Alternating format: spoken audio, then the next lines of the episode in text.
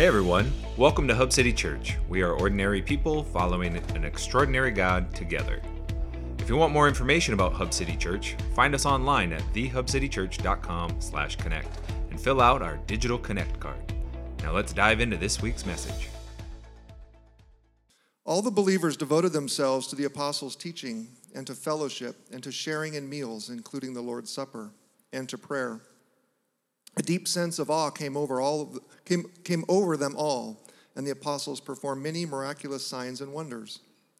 And, all, and all the believers met together in one place and shared everything they had. They sold their property and possessions and shared the money with those in need. They worshiped together at the temple each day, met in homes for the Lord's Supper, and shared their meals with great joy and generosity, all the while praising God and enjoying the goodwill of all the people. And each day the Lord added to their fellowship those who were being saved. This is the word of the Lord.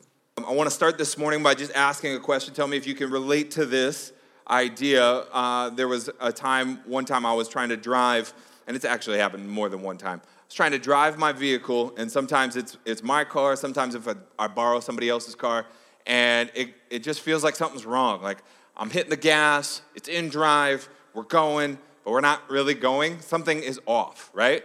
And so you get out and you check, like, flat tire. Uh, did I turn the car on, turn the car off? Did something right, something wrong? Am I stuck in the mud or in loose terrain, right? How many of you have gotten, you're trying to drive and it's just sluggish? There's just something off. And then I realized, and I had this like, oh, this is why, is I saw the illumination of brake I left the, yeah, you're nodding because you're like, Sean, it's a parking brake, right? Yeah, totally happened multiple times, not only in my vehicle, but usually like when it's, I'm borrowing somebody's truck or a U-Haul. If I'm borrowing a U-Haul and I'm like trying to drive this stupid truck and just going and it's the parking brake. The parking brake serves a purpose, but in that instance, it was becoming an obstruction to my ability to drive smooth and get where I wanted to go, right? Drive freely as I was designed. It was slowing me down. And today, as we talk, I want to think about, we're going to talk about generosity. We're going to talk about money. We're going to talk about our stuff. We're going to talk about our possessions. And I want us to think for a moment money serves a purpose, like a parking brake. But money can also be something that causes our pursuit of Jesus to be a little herky jerky, a little sluggish. The love of money can slow us down in such a way where it can cause us obstruction as we're trying to freely pursue Jesus. We can kind of, I want to follow Jesus, but my love of money, my, my materialism, my greed, my desire for more is like having that parking brake stuck on the car. And as we talk about money, it's, it's an important reminder because Jesus talked a lot about money. As you look at the Gospels, you can't get through the Gospels very often uh, or very far into the Gospels without seeing Jesus have a having a conversation about money, about possessions, about greed, he encountered people who had a love for money, and various people, like the rich young ruler, have this moment with Jesus, and his pursuit of Jesus is inhibited by a parking brake, and that parking brake is his love of his stuff. When Jesus says, Go sell everything and follow me, the parking brake is engaged, and this guy's just like, Nope, can't do that. And he walks away with his head heavy. So instead of being slowed down by our possessions and our money, can we be a people who develop a rhythm of generosity? And today I want to talk about three changes we can make to develop a rhythm of generosity. Reshaping these rhythms uh, of how we view and, and engage with our money and our possessions so that we can grow as disciples and we can see a vibrancy in our church community. The, the early church was described as a generous people and they were vibrant and it is the ideal that now 2000 years later we all like let's be like the early church let's be like the church in acts right? Well they were a generous church and those disciples were growing and maturing and developing their faith. This was something that was characterizing them. They were selflessly stewarding their resources. So how do we today learn to do that? We're going to talk about three changes that we can make but let's look at that text and just see where generosity characterizes the early church. In acts 2 and Todd just read it, but I'm going to read portions of it again in verse 44 through 45 and then verse 46. It says, All the believers met together in one place and shared everything that they had. They sold their property and possessions and shared the money with those in need. They shared their meals with great joy and generosity. It's a characterization of the early church. It is a rhythm. We're talking about a rhythm of generosity, a rhythm. This is not just an occasional donation. This is not just, well, it's Christmas time in the season of giving, let's give something up. This is a regular practice. This is a habit. This is ongoing. It was so habitual that what? It described the early church. If it was only on an occasion, would they have been described as a generous people? No. But because it was so regular and so habitual, so so much of a lifestyle, it is a rhythm of generosity. And what's interesting to me is that as Luke is uh, capturing the essence of the early church in this passage, right? It's talking about how they pray together, they go to church together, they worship together, they take the Lord's Supper, as Todd talked about during communion. They do all of these spiritual disciplines together. One of the things that Luke found really important to talk about was their generosity. That of the early church, one of the rhythms that was so vital to them was being a generous people, consistently generous. And so, generosity is that idea that we see in this passage sharing everything that they have, nothing left off the table. It's just bold giving. This is not out of the extra and the surplus that they have. It wasn't like, hey, I've got multiple properties, let me give one up. Hey, I've got three Ford F 150s, I think I can sacrifice one hey, I struck the lottery, I've got $3 billion, let's go. You know, here's a portion of it. This isn't living out of the excess of like, I have three hammers, I'll give a hammer to the church. This is, I'm giving everything I can. They view their money differently. It's not out of the excess or the surplus, it is a willingness to give everything that they have. And that is the kind of generosity that described the early church. That is the kind of generosity that described these disciples that were radically pioneering what we now hold as the church. And Luke continues to describe them in chapter 4. You fast forward a couple of pages in your Bible, and it, he describes them even more, and you see this generosity again reiterated. Again, when you see this repetition, it's like, okay, this must be very important, right? We see this generosity described in Acts chapter 4, verse 32. It says, All the believers were united in heart and mind.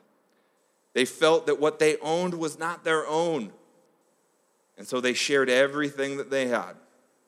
Verse 34 There were no needy people among them because those who owned land or houses would sell them and bring the money to the apostles to give to those in need. Again, seeing this rhythm, but I want us to peel back the layer for a second on this rhythm and to see what happens to the disciples, what happens to the church as generosity is, an attribute or characteristic of, of this group of people. One of the phrases that's interesting in this passage in Acts chapter 4 is that they would bring the money to the apostles to give to those in need. Other translations that you might be more familiar with say that they would lay it at the feet of the apostles. So they would sell their property or sell whatever they had or give away, and they would bring it and lay it at the feet of the apostles. So guys like Peter and John are sitting there in the room and they're like, here you go. And they would lay it all down right at their, at their dirty sandals, right? They just put it right there. I want to think about the significance of that in this moment. I want us to picture that for a second and what this act symbolizes as they're laying it down at the apostles' feet. Now, thankfully, we don't do that. I don't stand up here and say, Bring your offerings to my Brooks high tops. You know, I don't lay it down at my feet. No, we pass a basket or we have a collection box, you, get, you give online. But the heart here is very similar. But I want to explore this for a second. They would bring it and lay it at the feet of the apostles. Think about what that symbolizes. One is it symbolizes a letting go as they're bringing it to the feet of the apostles and this group of people that are meeting together and they're laying it down at their feet, they are letting go. They are relinquishing. They are not clinging to it anymore. This is an image of what? Surrender. I'm surrendering it Money doesn't have control over them anymore. It is not something that is their God. They don't demand it back. This isn't some like 90 day money back guarantee either, right? They're not like, hey, I'll lay this down, but if I don't like it, uh, John, give it back to me. 90 day guarantee. No, there's nothing like that. They don't come back with a receipt and say, well, I'm not seeing a return on my investment. Give me back my money. it's letting go. When we learn to let go of our money, what happens? It loosens the grip on our lives. It loosens the grip that money can have on us. You see, as much as we cling to our money, our money has a tight grip around our hearts. And by learning to let it go and lay it down, we loosen that grip that we have and that it has. There's, there's some symbolism there. But as we're relinquishing that, we're also relinquishing control and learning to trust God. I think about these people bringing these gifts to the apostles and laying it down at their feet. And you know what they're learning to do? Because they could have easily just taken that money, looked around the room, and said, like, this guy doesn't have any food. Let's give him some food, right? They could have just given it to him one on one. But instead, what are they doing? They're giving it to the apostles and they're learning to trust in God more than they trust in themselves. They're learning to trust that God is going to work through the apostles to meet the needs of the church community. Think of the trust it takes to give something to someone else and say, You distribute it. That takes trust. Anybody willing to sell all of their property and give me the money and say, Spend it wisely, Sean? That's what the apostles are experiencing is people are bringing these funds but what they're doing is they're trusting that god is going to inspire the apostles for this is the way these things need to be distributed. This is the way this money needs to be spent. These are the people in need. And they're learning to trust in god more than they trust in their own control of how they would spend it. Learning to trust in god more than they would trust in their own solutions and their own power and their own wisdom on how to solve these problems I've been in church long enough to have conversations with people, and there are times where people have said, I would give to churches if I could trust that the money would be spent well. But I don't like the way that this church or that church or this church or that church is spending their money, so I rather just give it to them myself. There's no trust. You're learning to trust that God has appointed people in leadership positions to steward those resources well. It takes trust to trust pastors, business councils, our organization has some structures in place. I get it. I feel that tension. I give to the church, I got to trust that our ministry staff and myself and our business council are stewarding those resources well when we give to the church. Our church gives to the denomination, the Foursquare denomination. We give 10% of everything that comes in. We take every month 10% and give it back to the denomination. And then I watch the denomination spend, and I have to learn to, okay, God, I, you've appointed people in, in the denominational leadership to spend the money that we're sending out. How much could our church use that 10%? We could probably use it better than they could. We would never say those things, but we feel that tension inside, whether it's with a denomination or whether with its church leadership. And I, I'll tell you what, candidly, I feel that responsibility in the way that we steward and spend. That it requires for people in our church to trust that we won't be frivolous, that we won't be wasteful. But in that trust, you're growing, your heart is being shaped, your heart is being developed to say, I will trust in more than just myself. I will trust that God will lead and direct and shape the leaders of our church to meet the needs of our community, to meet the needs of our church, to, to, to advance the mission of our church. It takes trust. The other thing that I think that this image relates to me is I see the disciples and the, and the followers bringing these funds to the apostles' feet is letting go, learning to trust God, but also making God the hero. The apostles were the intermediary. They would be able to take the funds and then give it to a recipient who needed them, right? Who's the hero in that moment?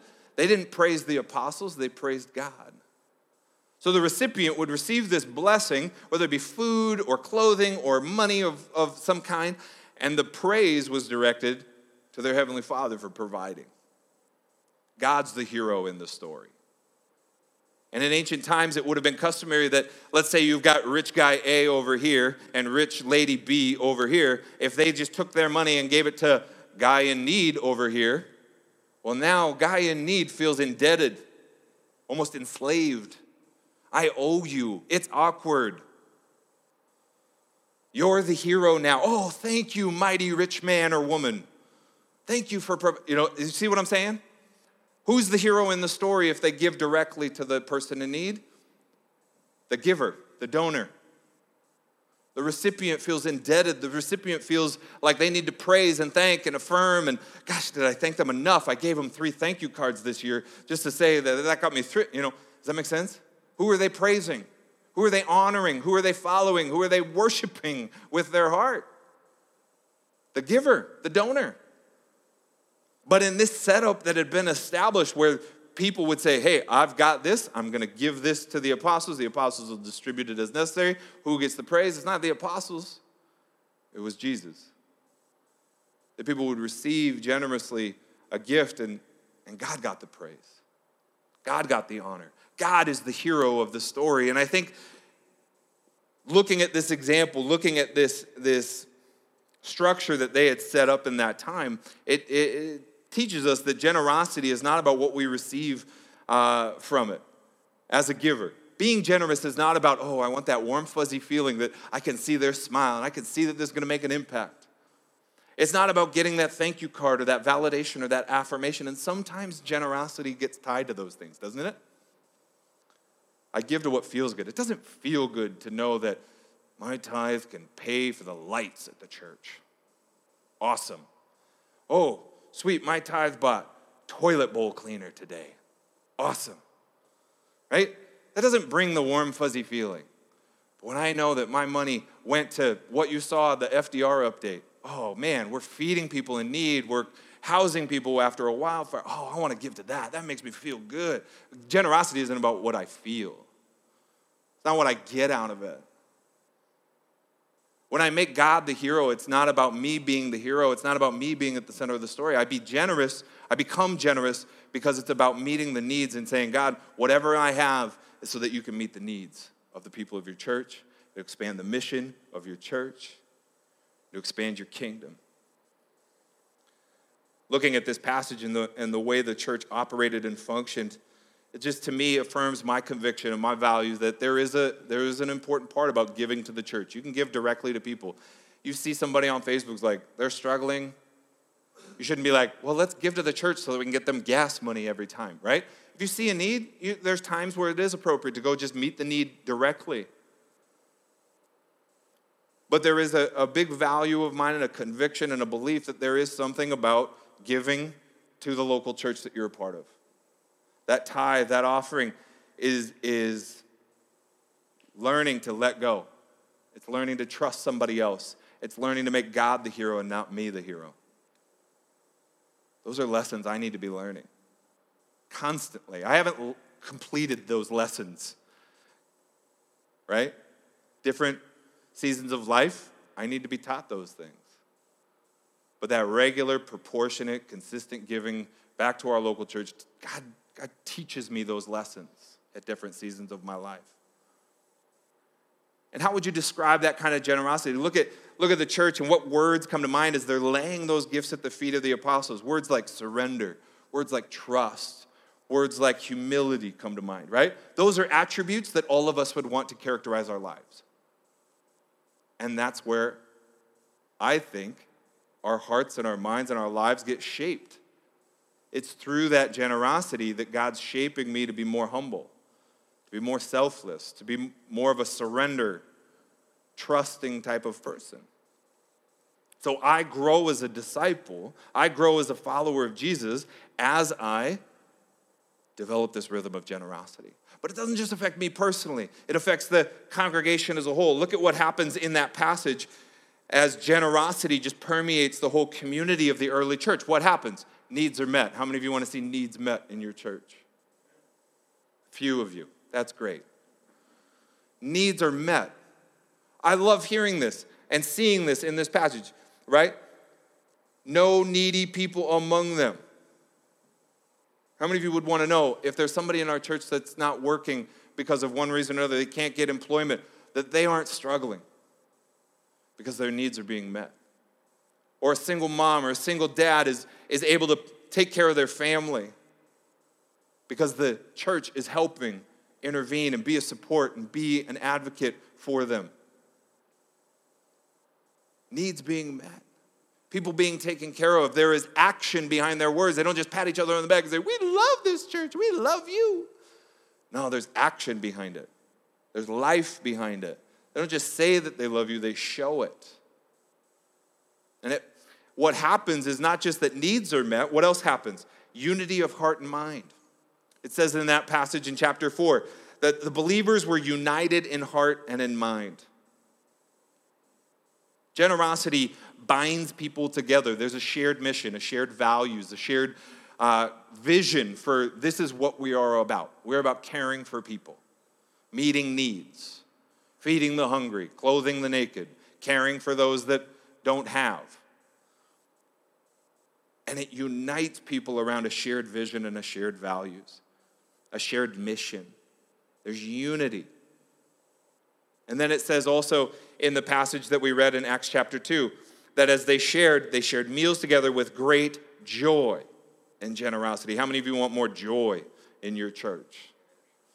Right? I mean, we're a pretty fun group, but we want more joy of the Lord, right? A collective joy amongst the people. And it's not because, you know, Apostle Peter was just this hilarious comedian up front, right? It wasn't because, oh man, our life group, we just like to jab each other and have fun. No, there's a joy behind giving and seeing needs be met. To see shared vision and people on mission together, that brings joy and excitement. If we want healthier churches, we want more vibrant churches, we want more united churches, we want more mission focused churches, we have to develop this rhythm of generosity. It is a key variable in that in that place. We want healthier relationships. You want to grow in your relationship with Jesus. You want to grow in your, you want to release the parking brake and pursue Jesus freely. This rhythm of generosity is not just for a select few, it is for all of us to experience. A rhythm of generosity is going to lead to maturing disciples and healthier churches because people are giving their lives away for the sake of others. We're living like Jesus with our budgets and our finances and our lives. And we're willing to look at everything that we have and say, God, what do you want to do? How do we expand the kingdom of God rather than build my mini kingdom here on earth? And so I want to talk about three changes real quick about how we can create a rhythm of generosity. Because I think just looking at those, those passages we see, man, it, does, it develops me as a disciple, it develops a health within the church congregation. But how do I do this? What do I need to change? What do we need to change in order to develop a rhythm of generosity? Because to go from zero to 100 is kind of tough, right? How do you release that parking brake? What are some changes that we need to implement? What needs to change in us? One is that we need to change our view of money. The way we view money is through a certain lens, and I think it needs to change at times. Jesus said, if you would cling to your life, you'll lose your life. The more you tighten your grip on your stuff, the more it tightens its grip on you. We have to change the way that we view these things that we have and the money that's in our bank accounts. We have to change the perspective on money and see for what it is. It's no longer the source of my identity. The size of your bank account does not define your success. Can we just take a deep breath in that? Because some of us are chasing that. We want affirmation and validation, and we want our identity wrapped up in the successes of life what truck we drive, what boat we have, how many houses we own, where we vacation, the clothes and brands that we put on our, uh, on our, ourselves, the, the image that we present, and it's tied to success and value and identity and affirmation. You're not loved because of how much is in your bank account. Jesus doesn't love you because of your 401k or what brand of shoes you wear. So we have to view money differently. It's no longer the source of my identity, it's not linked to the love that Jesus has for me. Money is not the goal in my life. It is not the thing that I am chasing because I don't know about you, the more I chase money, the more I'm left unsatisfied. Has anyone ever reached the point of like, I have enough? And you're like, I'm done. I don't need any more. I'll admit, when it was at $1.5 billion, I bought a Mega Millions ticket. And I thought, would that be enough? Yes. And, and then you start dreaming. What would you do? What would you buy? Our kids started like spouting off their lists. I was like, hey, I bought the ticket, not you.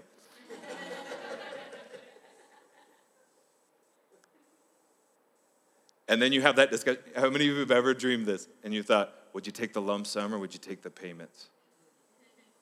But if I take the lump sum, I'm going to take less money. I have $500 million, but I, I'm giving up 200 million because I didn't take the payment plan. 500 million isn't enough? You see how ridiculous that conversation when it's bloated and you're dreaming about millions and billions and things like that? And some of you are just like, your, your brain is ruined right now that your pastor bought a mega millions ticket. Let it go, I didn't win. But if I had, life would have changed for Hub City Church, that's for sure. We'd have bought Burlington. So,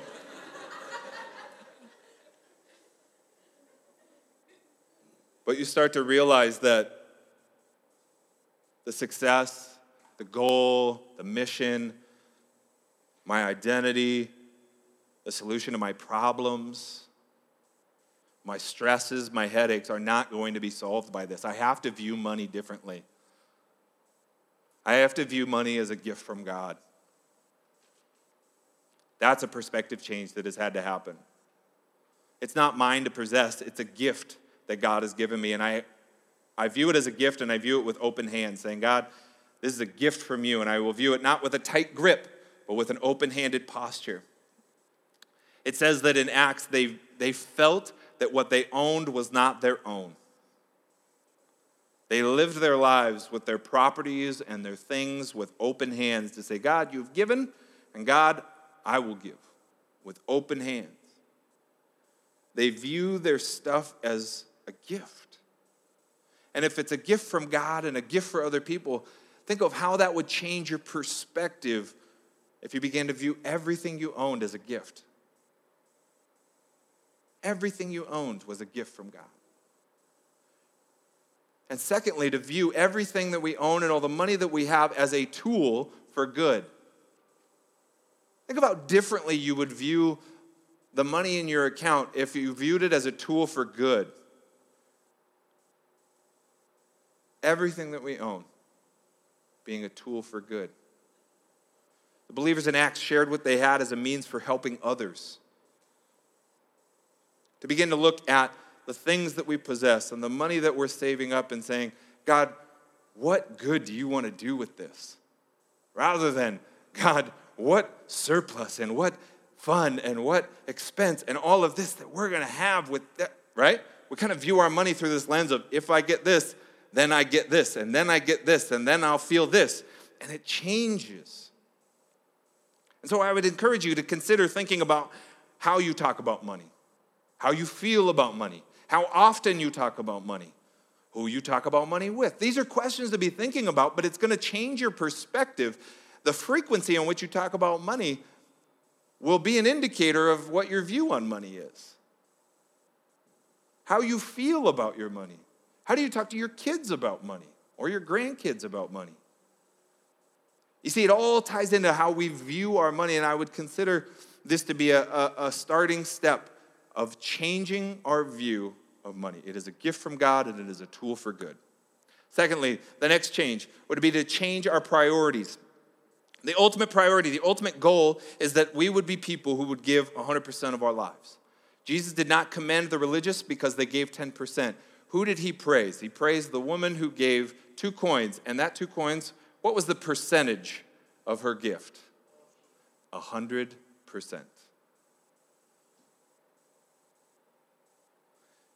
See, I hear that story, and people are like, see, it shows that God doesn't care about the amount.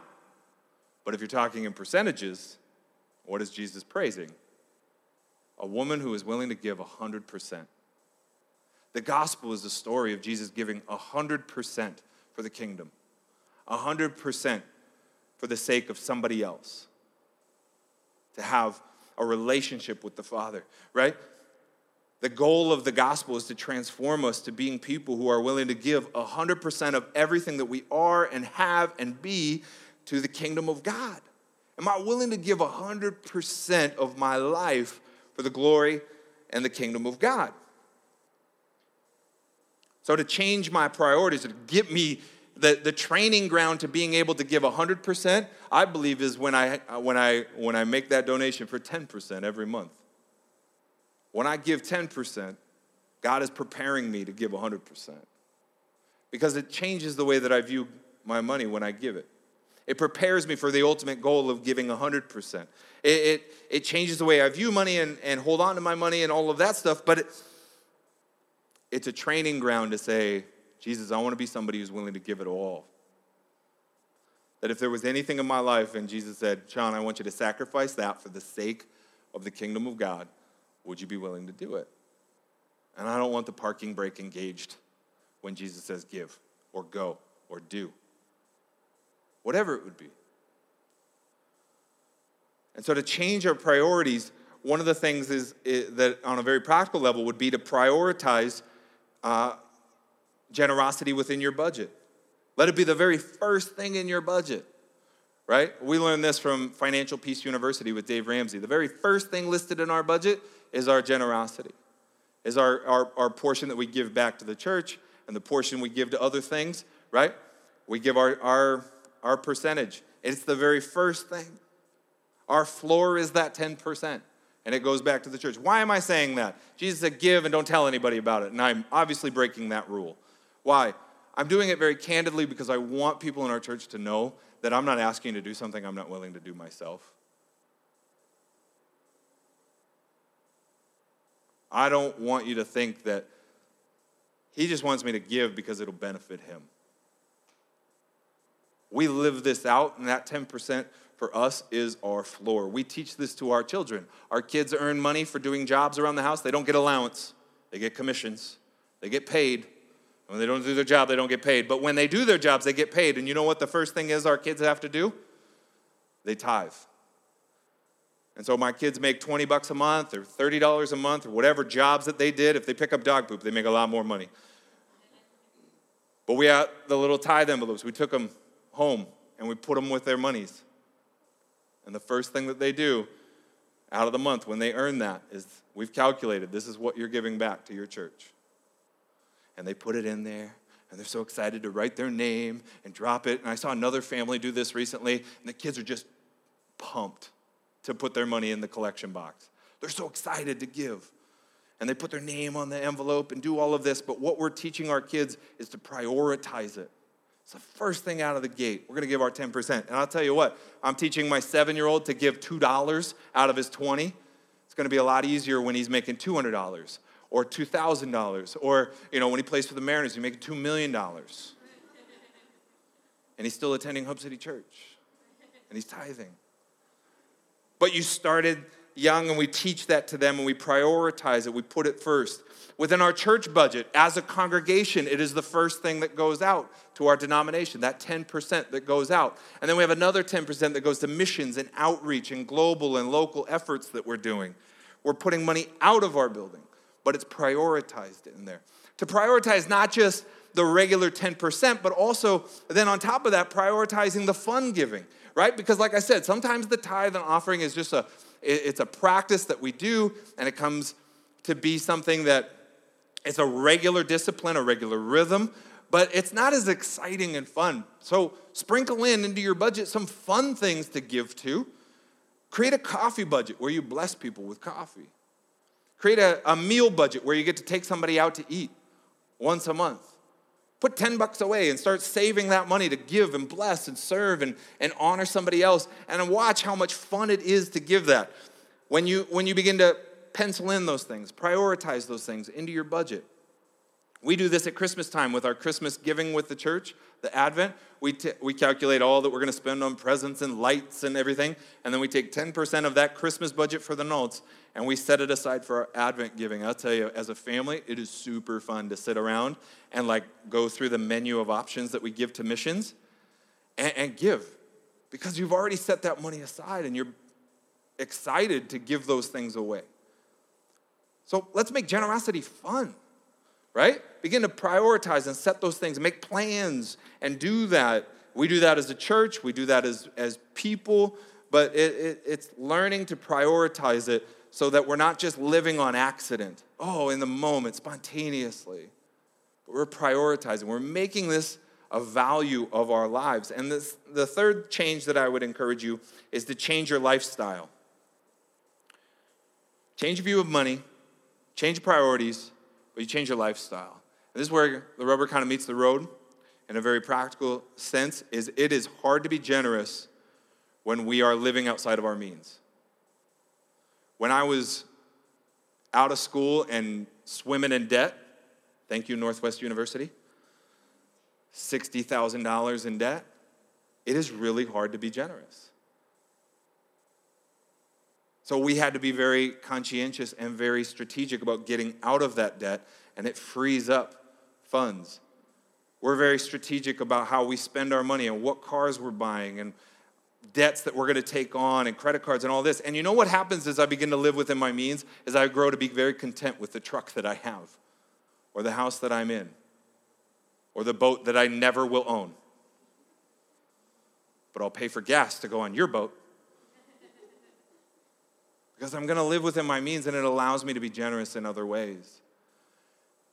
And it doesn't feel very spiritual to say that, but there is, there, there is some biblical practices within there about not being indebted, to be free, to use your funds how you want to and are led to. And it is hard to do that when I got to pay credit and debt. Another aspect of changing our lifestyles, though, is making sacrifices. Being generous means that you and I are going to be sacrificial people. We are going to have to give things up for the sake of somebody else. When they would sell that property, what are they doing? They're making a sacrifice for the sake of somebody else to use those funds. And so, changing a lifestyle. Maybe I'm not going to have all nine streaming services available to me.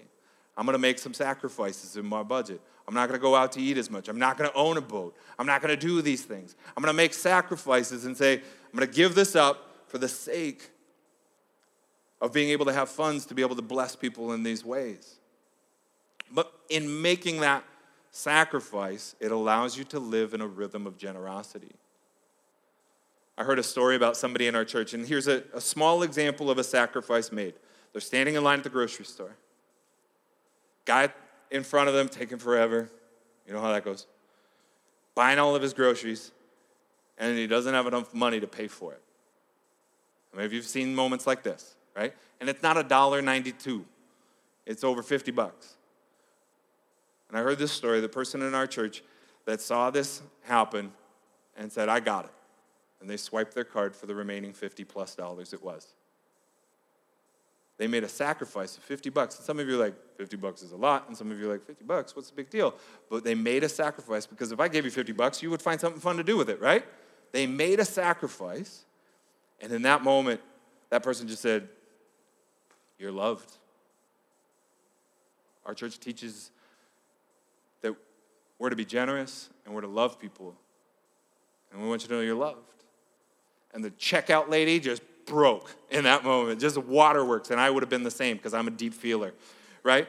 Just broke watching this act of generosity by this person. But it took a sacrifice in a moment.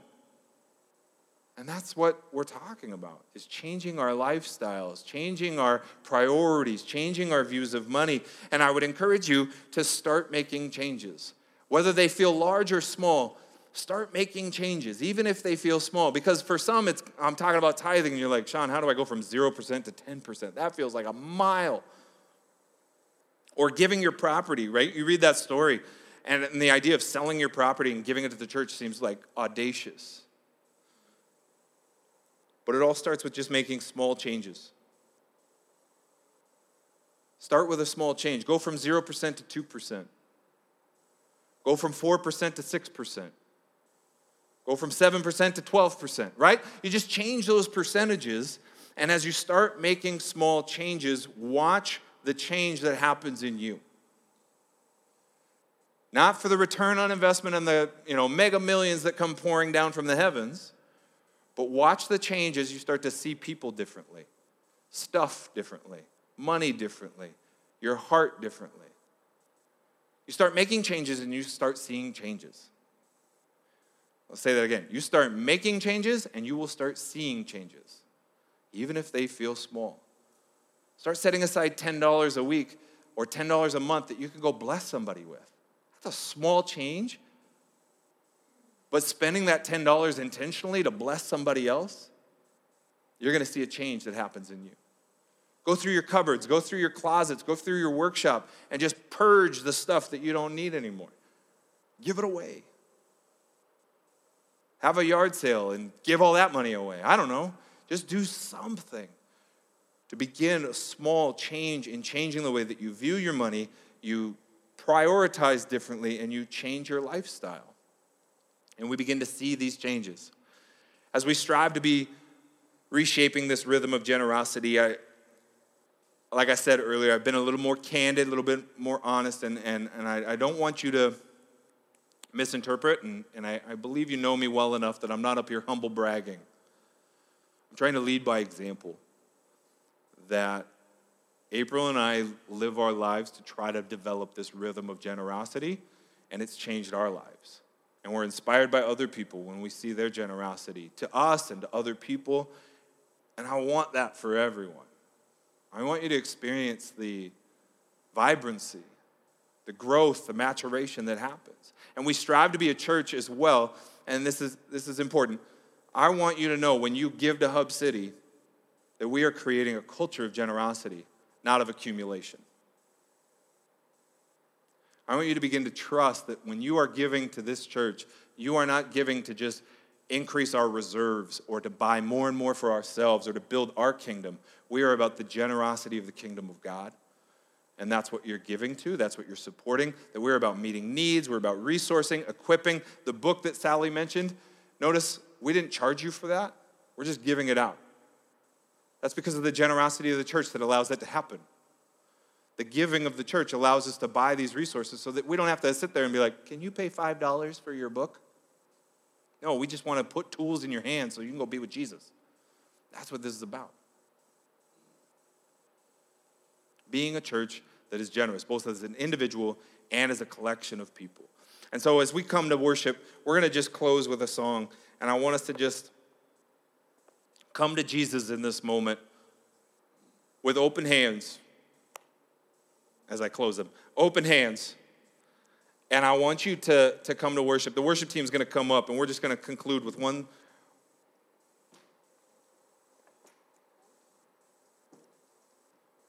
And I want you to, to, to have a conversation with Jesus about what does it mean for you to develop this rhythm of generosity. I don't know that we ever get it dialed in. Even as I was pondering and writing these things this week, I'm thinking, I don't have it figured out. I've learned some things, I'm growing in some things. But I'm continuing to learn to release the parking brake so I can pursue Jesus with everything that I am. I don't want anything to get in the way that we would love Jesus and love people. I don't think anybody does, right? Nobody wants anything to obstruct our ability to love God and love people. So let's get off the parking brake. Let Jesus begin to identify those things for you. And let's be people who are generous. Would you just stand with me? We're going to worship together. We hope you were encouraged by today's message. If you want to take your next step in following Jesus, fill out the digital connect card at thehubcitychurch.com slash connect.